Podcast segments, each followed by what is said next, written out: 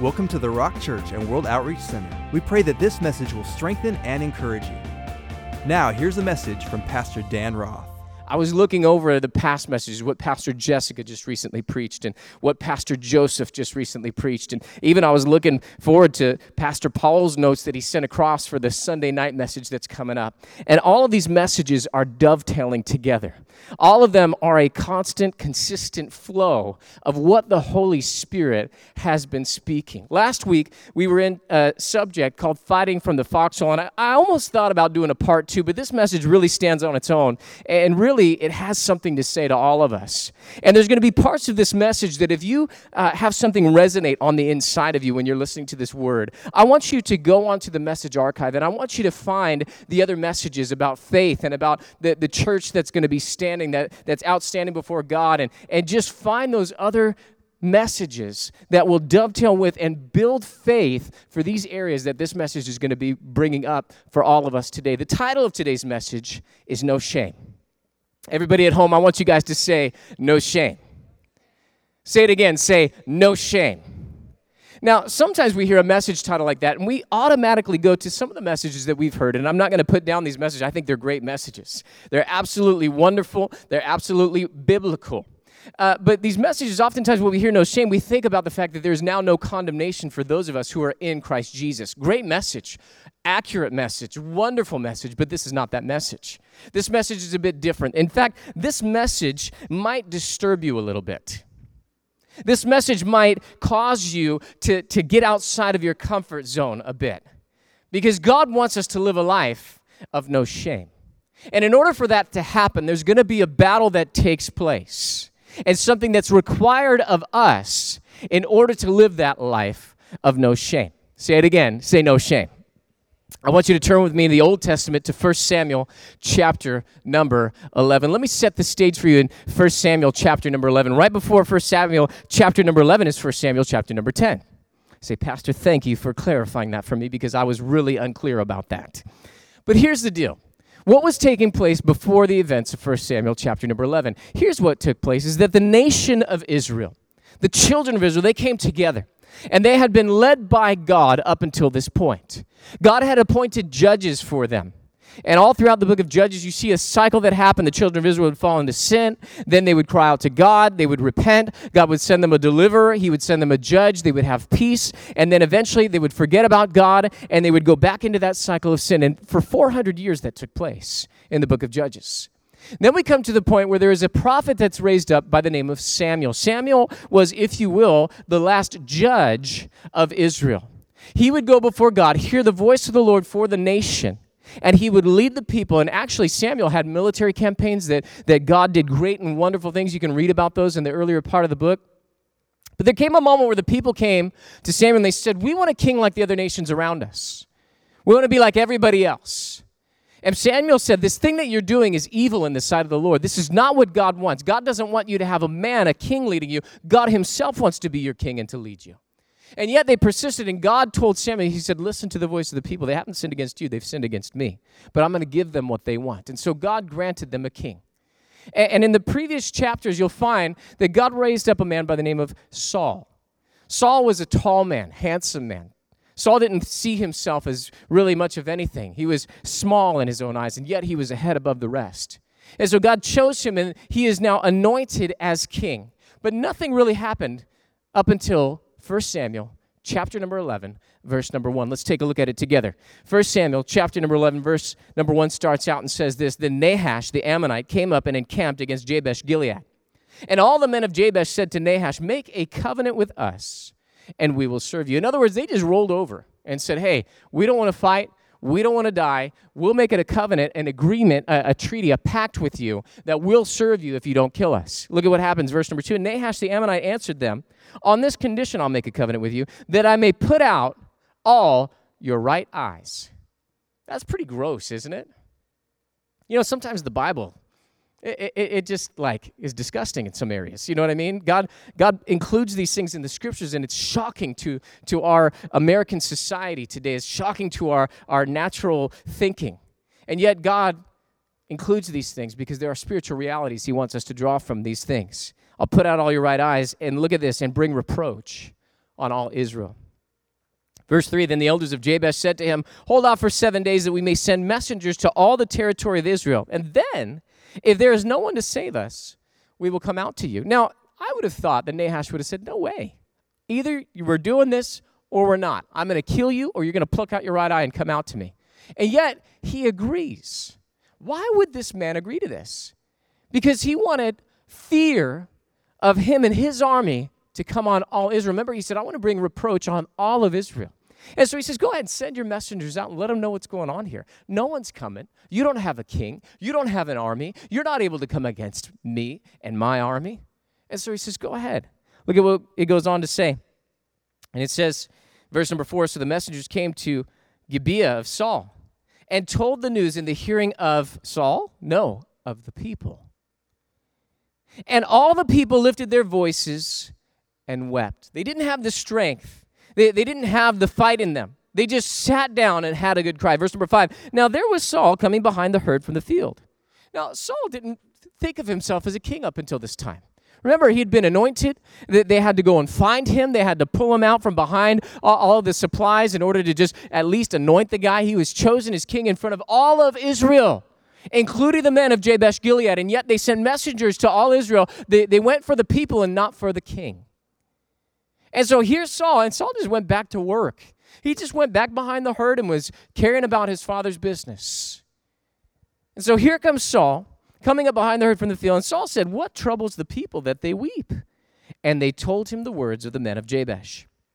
Verse 6 Then the Spirit of God came upon Saul when he heard the news. That is significant for us to understand. The Spirit of God came upon Saul when he heard the news, and his anger was greatly aroused. I don't know if you've ever had the experience of having a holy and righteous anger upon you where you just know this is wrong. This cannot happen. This is something that I got to do something about. See, the righteous anger of God can come upon you, and the Bible says, Be angry angry, but do not sin. There is a way that anger stirs on the inside of us. In fact, Jesus, who lived the perfect, spotless, sinless life, he was angry when he saw injustice going on. He was angry when he saw people t- turning his father's house into a house of merchandise rather than a house of prayer for all nations. And that's when Jesus braided that cord of whips and he ran them all out of the temple. See, Jesus had a righteous anger. He was perfect, he never sinned. Therefore, we can have that same example.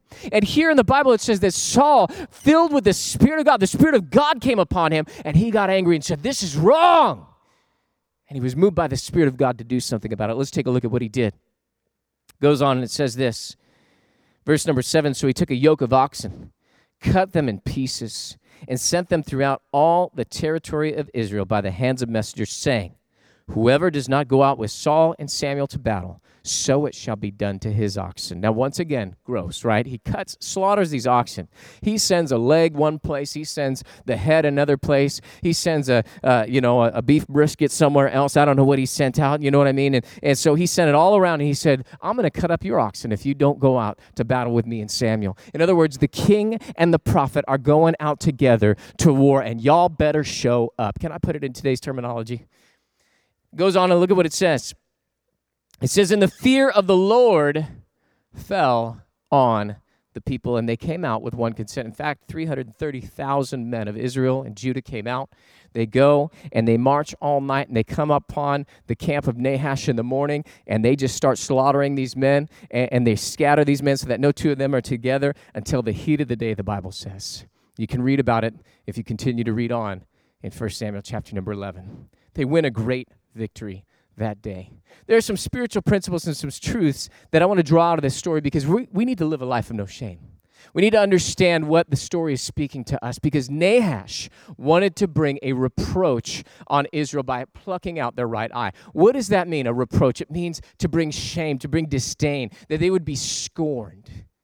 And he says, I want you to do this to bring reproach upon all Israel. And yet, here Saul, filled with the Spirit of God, gets angry and says, There's no way that's happening. And he goes out and he wins the battle. See, Nahash, his name means a serpent.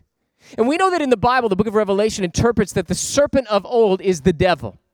See, Nahash in this story represents our enemy, the adversary coming against our life. The serpent, the devil, he comes against us and he's waiting to encamp outside of our gates and to taunt us and to defeat us. The people, surprisingly, as we saw, just rolled over and tried to get out of the battle by just agreeing to serve him. See, sometimes we think if we can just make a deal with the devil, if I don't bother you, you don't bother me. And the devil says, that's fine, but I want you to pluck out your right eye. What does that mean to us? We're not going to pluck out our right eye. Some of you guys are probably already going there. Well, Jesus said to pluck out your right eye. Yeah, if it causes you to stumble, he says, get rid of it.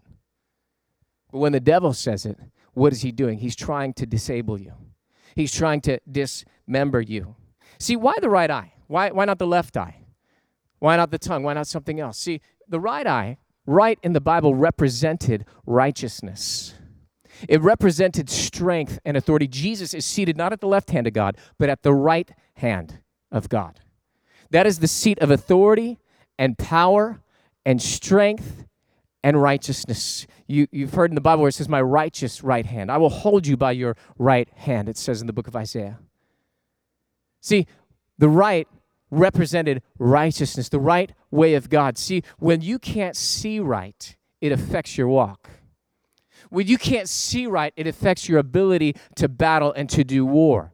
That's why Nahash wanted them to pluck out their right eye, because their right, most of the time, people were right handed and would want to fight with that right handed sword, and they would have a perception issue and their shield would be on their left hand. If they were blocking, they would not be able to see the battle coming against them. See, he was disabling them, he was causing them to lose strength, and he was bringing a reproach upon all of Israel. They were going to live a life of shame. Whenever anybody would look at them, they would look at them and they would see you're weak, you have no authority, and you didn't do things the right way. And when we lose our strength to operate in the power and authority of God that He's given us, then we will act in unrighteousness, contrary to the ways of God and evil when it comes to the things of God. And the enemy will try and dismember and disable you until ultimately he destroys you.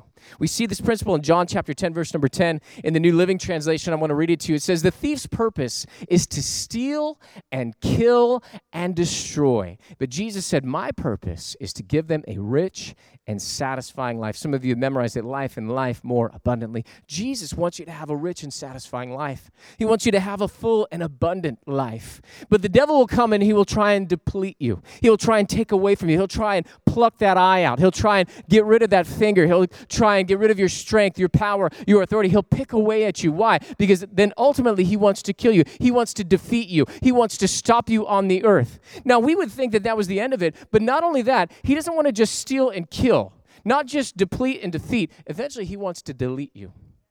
What does that mean? He wants to wipe out the memory of you from the face of the earth. He wants to completely remove your influence, your legacy, your heritage, the things, the seeds that you have sown for the future. The devil wants to completely delete every influence you had on the earth. And he wants to bring shame, not just on you and your family, but upon all of Christianity and upon the name of our God and the name of our King Jesus. If he can get Christians to act like the world, if he can get Christians to pluck out their eye and live one way on Sunday and another day way throughout the week, if he can get them to cower in fear and not do what God has called them to do, then he knows he's won and he's on his way to defeating and deleting your influence in your life. It's vitally important that we understand what God is speaking to us because this is the process. This is the way the enemy works. The Bible says we are not unaware of his devices. And Nahash wanted the word to spread that Israel was weak and he wanted fear to follow. But he didn't think they had a king. He didn't think they had an army, and he wanted to bring that reproach and that shame on Israel. It's the same today with the devil. He thinks you're weak, he thinks you're a chump. But listen, you're not weak. You've got the power of God. You're not a chump. You've got the authority. You have a place in the family of God. You're no fool. You're filled with faith. You are a child of the Almighty God, and you have the power and authority of God on your behalf. You've got both of your eyes. You can see clearly. You've got both of your arms. You can go out and do war. God is the one who trains your fingers for battle. You can bend a bow back. You can jump over a wall. You can do all things through Christ who gives you strength. You have everything that you need to succeed in life. Don't let the devil come and bring a reproach on your life. Don't let the devil come and bring shame on the church of Almighty God. It's time, church, to rise up, to stand for what's good, to stand for what's right, to stand for the Word of God, and to do what God has called us to do. We have a King. His name is Jesus. We don't go out telling the people about our problem. No, we go straight to the authority and the one who has the power to do something about our problems. We need to beat down heaven's doors and boldly jump into the presence of God and find mercy and grace to help in a time of need. We need Him now more than ever. We need the Spirit of God. We need the power of God. We need people living holy lives. We need people not to cower down in fear and make deals with the devil. Well, I guess I'll just play around in this sin a little bit. I, am just home doing nothing. I, I guess I'll just go back to my wallowing in the mud. No, don't go back like we said last week. We're not going back. We're moving forward. And, devil, watch out. There's a church rising up right now, and we're coming for everything you got. We're going to scatter those forces, cut them down. So, how do we do this? How do we live with no shame? How to live with no shame. First thing is this is that we got to see how God sees. That's why that right eye is so important. Because how we see will affect our actions. We must see how God sees. Jesus had something to say about how we see in Luke chapter number 11. I want you to turn there with me in the Gospel of Luke, chapter number 11. We're going to take a look at one verse, verse number 34. Luke chapter 11, verse number 34. Take a look at it with me. It says, The lamp of the body is the eye. Therefore, when your eye is good, everybody say good. Say it again, say good. When your eye is good, your whole body will also be full of light. See, the Bible says that the word of the Lord is light. And when your eye is good, then your body will be full of light. What does good mean? Is good what you think? Is good what I say? Is good what the society agrees on? Is it what the majority talks about? No, good is what God says. Because Jesus said there is none good but God. And when you see things the way God says them, that's good. That's a good eye. When you see things the way that God sees them, when you see injustice as injustice, when you call wrong wrong and right right, then you are blessed. But the Bible says, Cursed is the man who calls evil good. We need to see things the way God sees them. What's wrong is wrong, and it's okay to say it. Well, don't judge me. Well, you know what? The Bible says we can judge what's spiritual. And we are judged by no man, and yet we can judge ourselves. We can know what is right and what is wrong. We can understand these things. We have the wisdom of God and the mind of Christ on our behalf. And when your eye is good, then your whole body will be full of light. See, if you've ever felt like there's a dark cloud around you, start getting into the Word, start finding out what God has to say about your life, and you will be flooded with light. Let your eye be good. It doesn't matter your experience, it doesn't matter your past, it doesn't matter your upbringing, what your parents taught you. Listen, this is the Word of God.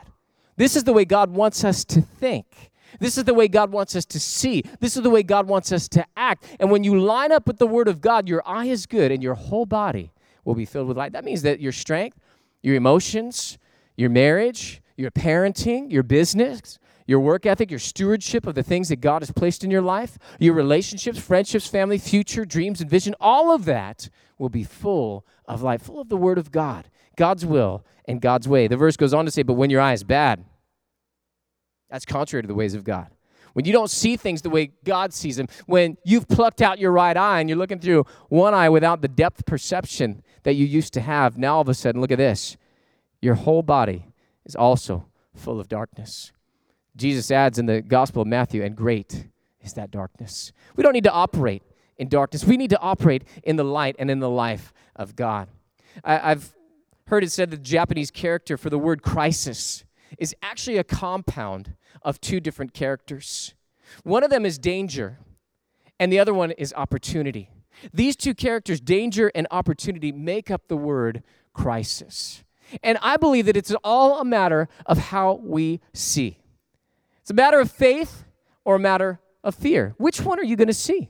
Are you going to take a look at the danger or are you going to look at the opportunity in this crisis? See, faith looks beyond the danger and sees to the opportunity that's in the middle of that crisis. And, church, this is not the time to pluck out your right eye. This is time to see with the eye of faith and see beyond the danger and see to the opportunity that God has placed in front of our lives. God wants us in this moment to rise up, to get angry with what's wrong, to be joyfully about what's right, to continue on in the good things that God has done in our life. And He wants us to see beyond on the danger and to see the opportunity, to seize the moment, to redeem the time. And God wants us to move this gospel forward. It's your job. You're still the full time minister, you're still the one who's carrying this gospel. I'm just here to equip you, to build you up, to lift you up, to shout you out, and to get you going. And you go and you tell the people you have influence with about you. You get them online, you get them to sign up, you get them in, involved in these things, you get them saved. You preach the gospel, church. Come on, find the opportunity in the midst of this danger. Don't cower down because the devil said so. No, go out and fight. God is good. So, how to live with no shame? First thing is see how God sees. Second thing is this: is to walk in the Spirit. Anytime in the Bible you see the word walk, it means to live out your life. We need to live out our lives in the Spirit. We need to walk in the Spirit. I want you to notice that Saul had a different response than the people had. The people, when they heard about what was going on, lifted up their voices and wept. And yet the king had the Spirit of God on him. And he was filled with the Spirit, got angry, and went and did something about it. Now, Saul's life, tragically, didn't end the way that it should have ended. I wish Saul would have continued to walk in the Spirit. And yet he didn't. He disobeyed God's orders, he disobeyed God's voice. He compromised his life and he ended up being cast off as king, and another was anointed in his place. And we know that young man by the name of David. And Saul is mostly known for his disobedience, his rebellion, and his persecution of David. And yet, Saul at one point in his life was filled with the Spirit and did the right thing. And in our lives, we need to understand that it's not how you start, it's how you finish. We need to walk in the Spirit. We need to live out our lives in the Spirit. We don't just need to have a good start praying and receiving Jesus as Savior and Lord. That's wonderful. That's just the starting blocks. That's just the beginning of your race. It's not how you start, it's how you end that matters to God. Jesus said, He who endures to the end shall be saved. This is not just a quick prayer thrown up and you get some fire insurance to live your life like the devil, however you want to live. No, this is in all of your heart, all of your life. This is a marathon. This is finding that finish line and running to the end. This is the, the all of your life finishing your course the way God has called you to. And so we need to walk in the Spirit and faithfully stay in the Spirit. I want to read Galatians chapter number 5, verse number 16, and I'm going to read a lot of scriptures, but I believe that you're able to handle it. Listen, you've been at home reading a bunch of stuff, anyways, on the internet, so you can handle this. I'm going to read this to you in the Passion Translation because I just love the way that it brought out different expressions in the Passion Translation. Galatians chapter 5, verse 16 through 25 says, As you yield freely and fully to the dynamic life and power of the Holy Spirit, you will abandon the cravings of your self life Verse number 17 For your self life craves the things that offend the Holy Spirit and hinder him from living free within you. And the Holy Spirit's intense cravings hinder your old self life from dominating you. So then, the two incompatible and conflicting forces within you are your self life of the flesh and the new creation life of the Spirit. Verse 18, but when you are brought into the full freedom of the Spirit of grace, you will no longer be living under the domination of the law, but soaring above it. See, we don't need regulations to tell us how to live. We need the Spirit of God to move in us and show us how to live. Verse 19, the cravings of the self life are obvious sexual immorality, lustful thoughts, pornography. Is anybody getting uncomfortable there at home right now? Verse 20, chasing after things instead of God manipulating others, hatred of those who get in your way, senseless arguments. I would imagine right now, with the news reports saying that divorces are on the rise during this quarantine time, that there are a whole lot of senseless arguments going on.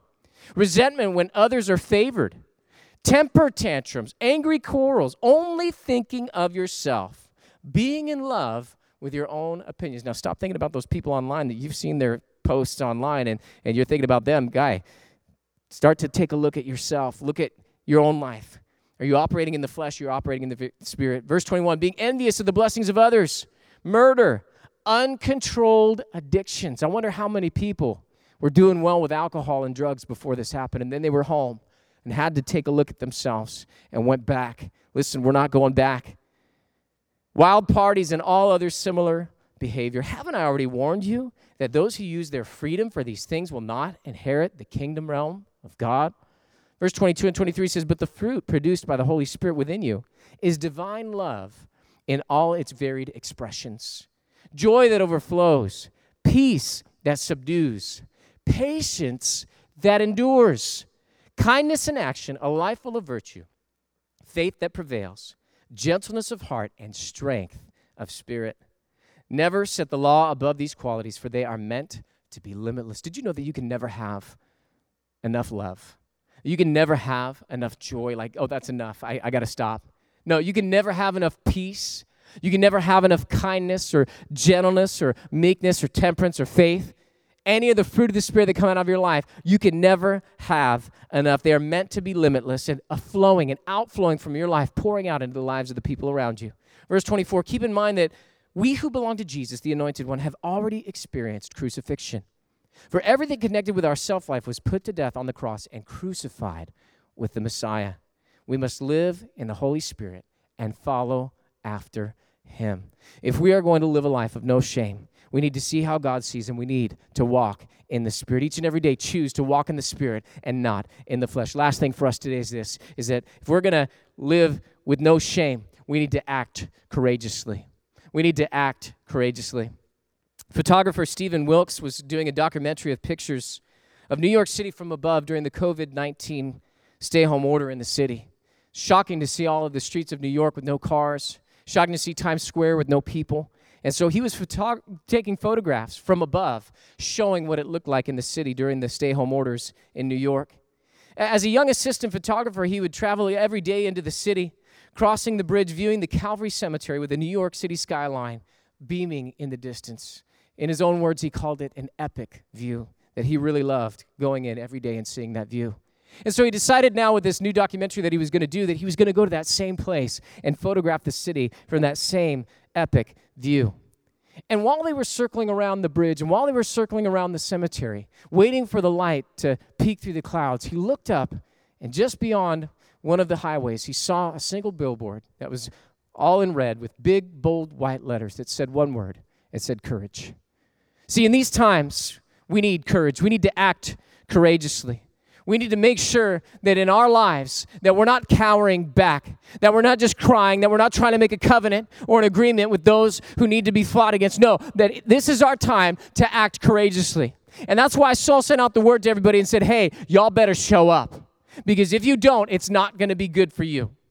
Right now is not the time to cower and to hide. No, right now is the time for us as the church to rise up, to pray like we never prayed before, to declare the goodness of God over our families, over our lives, to get sin out of our lives, and to do what we need to do. It's going to take courage to confront the issues that you face. It's going to take courage to speak out. It's going to take courage when these orders are lifted to get up in the morning, to get dressed, to get your family together, to drive to church, and to sit in the sanctuary because you've been conditioned for a while now not to come to church. Listen, it's going to take courage to fight the flesh and to not stay in fear. What if? What if I get sick? What if my family gets? What if we carry it? Listen, it's time to act courageously. It's time to rise up. It's time to put aside fears. It's not time to judge other people that aren't afraid. You know, there's people calling people murderers that go to the grocery store. Stop it if that's you. That's ridiculous. That is not how the people of God act. We need to watch our mouths, and it takes courage both to say the right thing as well to not say what you're feeling. It's time for us to be courageous and be the people of God that He has called us to be. Isaiah chapter 41, verse number 10 says, Fear not, for I am with you. Be not dismayed, for I am your God. I will strengthen you. Yes, I will help you. I will uphold you with my righteous right hand. God will take hold of your life. Like God told Joshua in chapter 1 only be strong and of good courage. Don't be afraid. Don't be dismayed. He said, No man will stand before you all the days of your life. Jesus said, I will give you a mouth and wisdom that no man can stand against. You have the Spirit of God on the inside of you. You've got the righteousness of God. You can see how God sees. Church, is time to stand up and act courageously. If God's been putting something on your heart, it's time to get going on it. If God's put a ministry in your mind, man, it's time to start working that plan out and start getting going with what God has called you to do. It's time, church, time for us to realize this time in the season that we're living in and not to just sit back idly and do nothing. No, even in a stay home order, there are things that God wants you to do. God wants you to clean up your life. God wants you to take care of your family. God wants you to put in order your homes. God wants you to bless other people. God doesn't want you to shrink back in your giving. God wants you to move forward in your giving. God wants you to do what He's called you to do. Let's pray together, shall we? Father, we're so grateful. We're so thankful, Lord, for all of your goodness in our lives, God. We thank you, God, that you have given us your word so that we can see how you see. God, may we have good eyes. Lord, and may our bodies be filled with light, not filled with darkness. Father God, we pray, Lord, in the name of Jesus, that you would move in each and every one of our lives, God, and that your spirit would empower us. And God, may we choose each and every day that we wake up, God, to live a life in the Spirit, to walk in the Spirit. May your Spirit come upon us, God, and move us. And God, may the fruit of the Spirit come out of each and every one of our individual lives. And Father God, we pray, Lord, that we would have the courage to confront, the courage to move, the courage to do that which you've called us to do in our lives. While we're praying, while we're having this holy moment, there in your homes, wherever you're at, wherever you're watching from all over the world, would you just take a moment and ask yourself this question? Maybe you want to turn it into prayer. God, what are you speaking to me?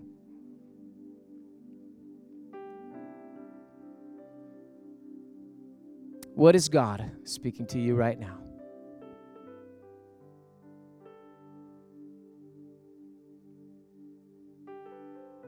For some of you, He's saying, be filled with the Holy Spirit.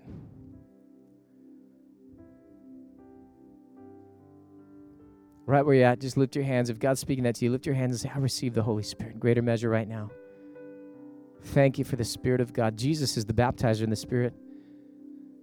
If you want to be submerged in the Spirit of God and have the Spirit of God come on you and in you and through you, right now, just lift up your hands to the Lord and say, I just received the Holy Spirit. Thank you, Jesus, for baptizing me in the Holy Spirit.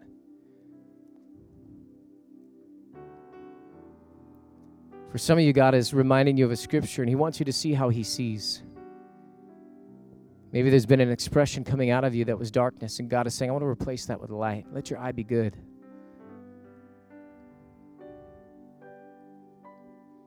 And there are those of you that God is saying, Take courage. Don't be afraid. Don't be dismayed. Stand and do that work which I have called you to do. Fulfill your ministry.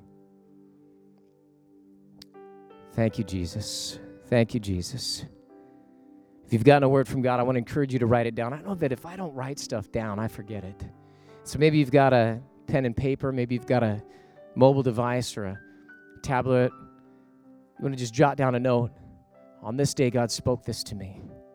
Here's the action plan. Here's what God has asked me to do. Here's how I'm going to do it. Take down some notes. If you've got a faith filled friend with you, or maybe your spouse, your family member that's there with you, you want to tell them what God just spoke to you, why don't you just share that with your family members right now? God just spoke this to me. Hey, look, isn't this awesome? Look at what God's doing in my life. Would you hold me accountable to this? Would you remind me of this? Would you ask me about this? Maybe want to text a friend. Share, God just spoke this to me in church. Would you bring this back up and ask me how I'm doing with this? Father, we thank you. We receive your word with meekness. In Jesus' name, amen and amen. Thank you for listening to the Rock Church and World Outreach Center. If this message spoke to you, please share it with us. We'd love to hear from you. You can find more information at www.rockchurch.com.